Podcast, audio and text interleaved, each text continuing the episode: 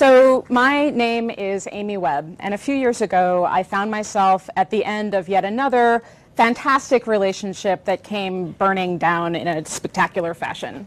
And uh, I thought, you know, what's wrong with me? I don't understand why this keeps happening. So I asked everybody in my life, you know, what they thought.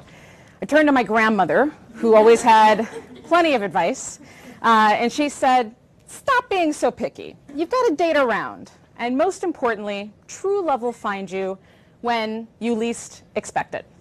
Now, as it turns out, I'm somebody who thinks a lot about data, as you'll soon find. Uh, I, I, am constantly swimming in numbers and formulas and charts. Um, I also have a, a very tight-knit family, and I'm very, very close with my sister, and as a result, I wanted to have the same type of family when I grew up. So I'm at the end of this bad breakup. I'm 30 years old. I figure, you know, I'm probably going to have to date somebody for about six months before I'm ready to get monogamous and before we can sort of cohabitate, have to have that happen for a while before we can get engaged. And if I want to start having children by the time I'm 35, that meant that I would have had to have been on my way to marriage five years ago. So that wasn't going to work.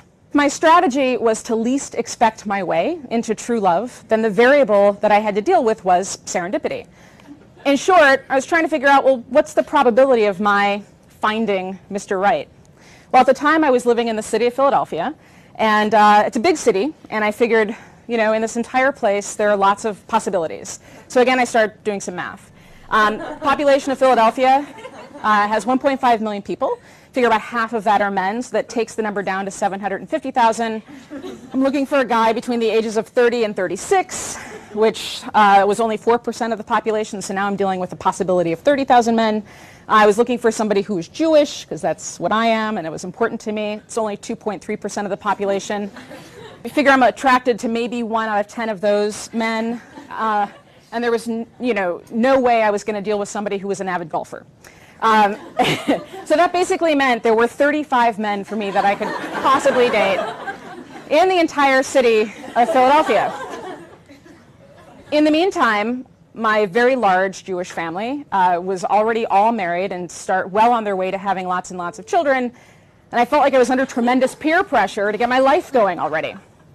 So if I have two possible strategies at this point, I'm sort of figuring out. One, I can take my grandmother's advice and sort of least expect my way into maybe bumping into the one out of 35 possible men in the entire 1.5 million person city of Philadelphia, or I could try online dating. Now, I like the idea of online dating because it's predicated on an algorithm. And that's really just a simple way of saying, I've got a problem, I'm going to use some data, run it through a, a system, and get to a solution. So online dating is the second most popular way that people now meet each other. But as it turns out, algorithms have been around for thousands of years in, in almost every culture. In fact, in Judaism, there were matchmakers a long time ago. And though they didn't have an explicit algorithm per se, they definitely were running through formulas in their heads, like, is the girl going to like the boy? Are the families going to get along? What's the rabbi going to say? Are they going to start having children right away? And the matchmaker would sort of think through all of this, put two people together, and that would be the end of it. So in my case, I thought, well, you know, will data and an algorithm lead me to my Prince Charming? So I decided to sign on. Now, there was one small catch. As I'm signing on to the various dating websites, as it happens, I was really, really busy. But that actually, that actually wasn't the biggest problem. The biggest problem is that I hate filling out questionnaires of any kind. Uh, and I certainly don't like questionnaires that are like Cosmo quizzes. So I just copied and pasted from my resume. um, so in the descriptive part up top, I said that I was an award-winning journalist and a future thinker. When I was asked about fun activities and like my ideal date, I said monetization and fluency in Japanese. I talked a lot about JavaScript. Uh, so obviously this was not the best way to put my most sexy foot forward. But the real failure was that there were plenty of men for me to date. These algorithms had a sea full of men that wanted to take me out on lots of dates, what turned out to be truly awful dates. Uh, there was this guy, Steve, the IT guy. The algorithm matched us up because we share a love of gadgets, we share a love of math and data, and 80s music. And so I agreed to go out with him. Um, so Steve, the IT guy, invited me out to one of Philadelphia's white tablecloth, extremely expensive restaurants. And you know, we went in, and right off the bat, our conversation really wasn't sort of taking flight. Um, but he was ordering a lot of food. In fact, he didn't even bother looking at the menu. He was ordering multiple appetizers, multiple entrees for me as well. And suddenly there are piles and piles of food on our table, also lots and lots of bottles of wine. Um, so we're nearing the end of our conversation and, and, the end of dinner, and I've decided Steve, the IT guy, and I are really just not meant for each other, but we'll part ways as friends. When he gets up to go to the bathroom. And in the meantime, the bill comes to our table. And uh, listen, I'm a modern woman. I am totally down with, with splitting the bill. But then Steve, the IT guy, like, didn't come back.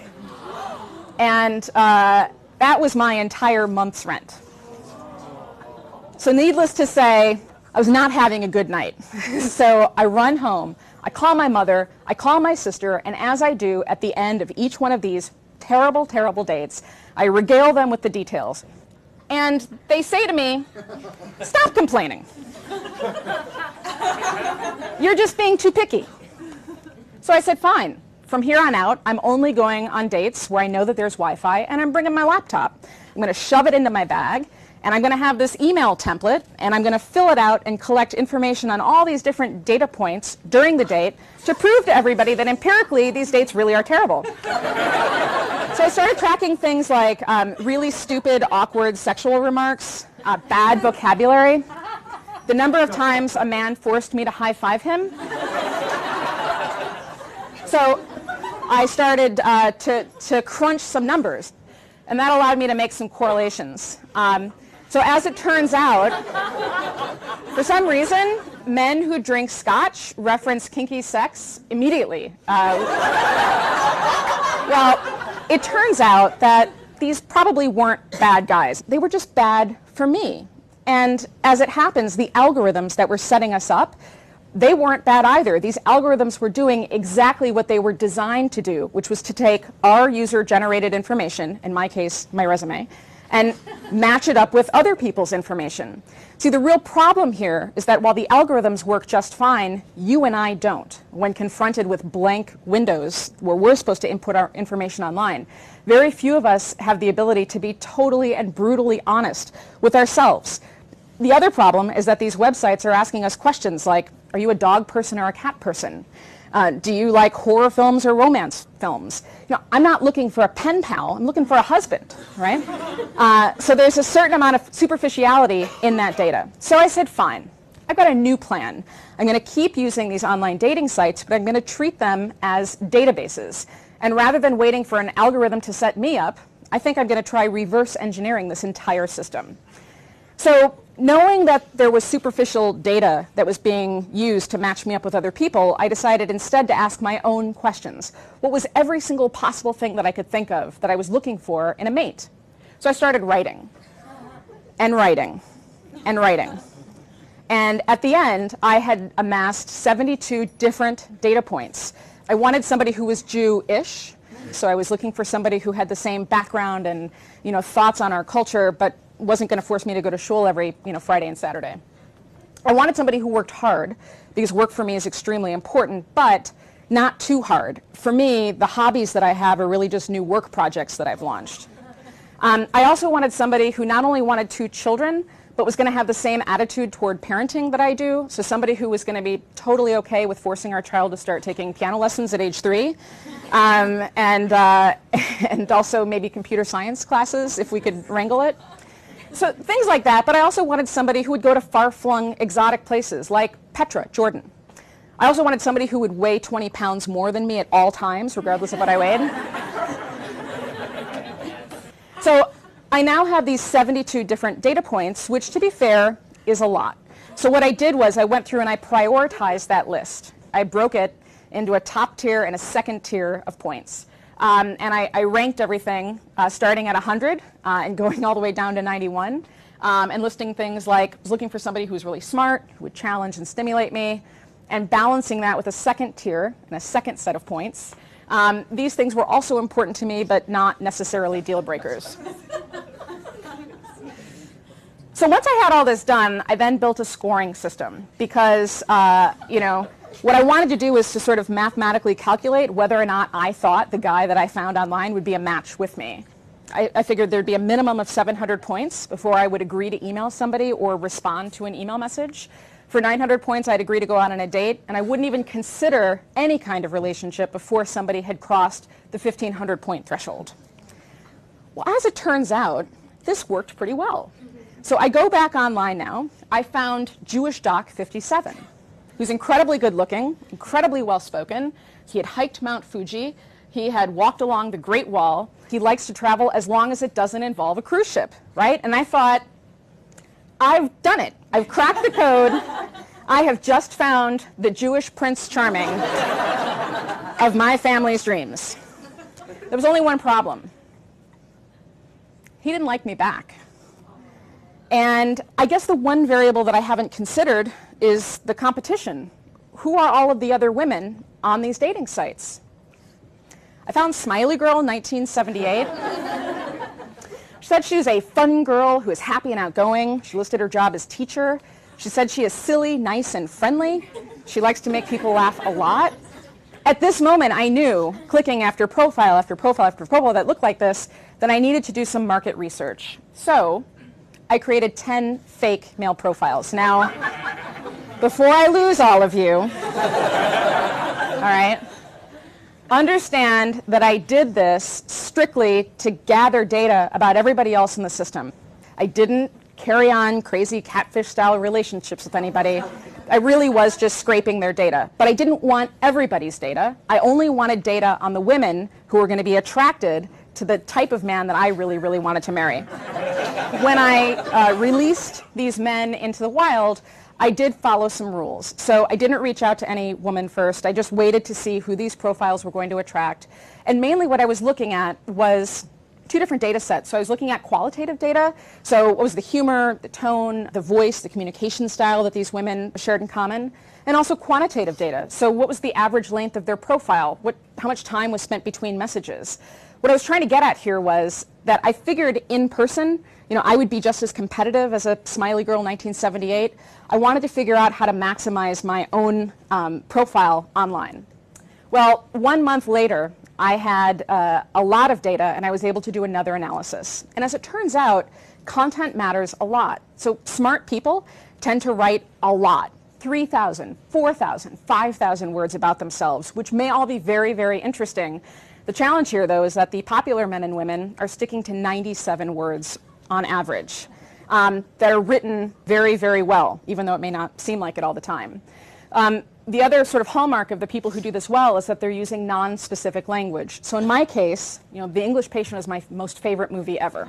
Uh, but um, it doesn't work to use that in a profile because that's a superficial data point and somebody may disagree with me and decide they don't want to go out with me because they didn't like sitting through the three-hour movie.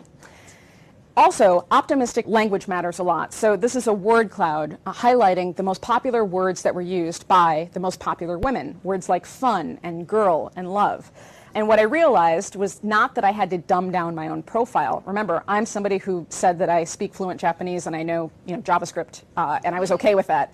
Um, the difference is that it's about being more approachable uh, and, and helping people understand the best way to reach out to you. And as it turns out, timing is also really, really important. Just because you have access to somebody's you know, mobile phone number or their instant message account and it's 2 o'clock in the morning and you happen to be awake doesn't mean that that's a good time to, to communicate with those people. The popular women on, on these online sites spend an average of 23 hours in between each communication. Um, and that's what we would normally do in the usual process of courtship. And finally, there were the photos. All of the women who were popular showed some skin. Uh, they all looked really great, which turned out to be in sharp contrast to what I had uploaded. Once I had all of this information, I was able to create a super profile. So it was still me, but it was me optimized now for this ecosystem. And as it turns out, I did a really good job. I was the most popular person online.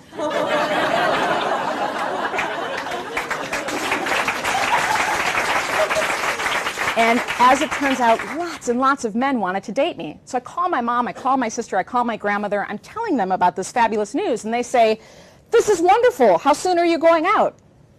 And I said, Well, actually, I'm not going to go out with anybody. Because remember, in my scoring system, they have to reach a minimum threshold of 700 points, and none of them have done that.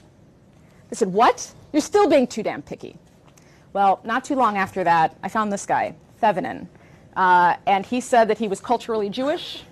Uh, he said that his job was an Arctic baby seal hunter, which I thought was very clever. Uh, he talked uh, in detail about travel. He made a lot of really interesting cultural references. He looked and talked exactly like what I wanted. And immediately he scored 850 points. It was enough for a date. Three weeks later, we met up in person for what turned out to be a 14 hour long conversation that went from coffee shop to restaurant to another coffee shop to another restaurant. And when he dropped me back off at my house that night, I rescored him. Thought, you know what? This entire time, I haven't been picky enough. Well, a year and a half after that, we were non cruise ship traveling uh, through Petra, Jordan, when he got down on his knee and proposed. A year after that, we were married, and about a year and a half after that, our daughter, Petra, was born.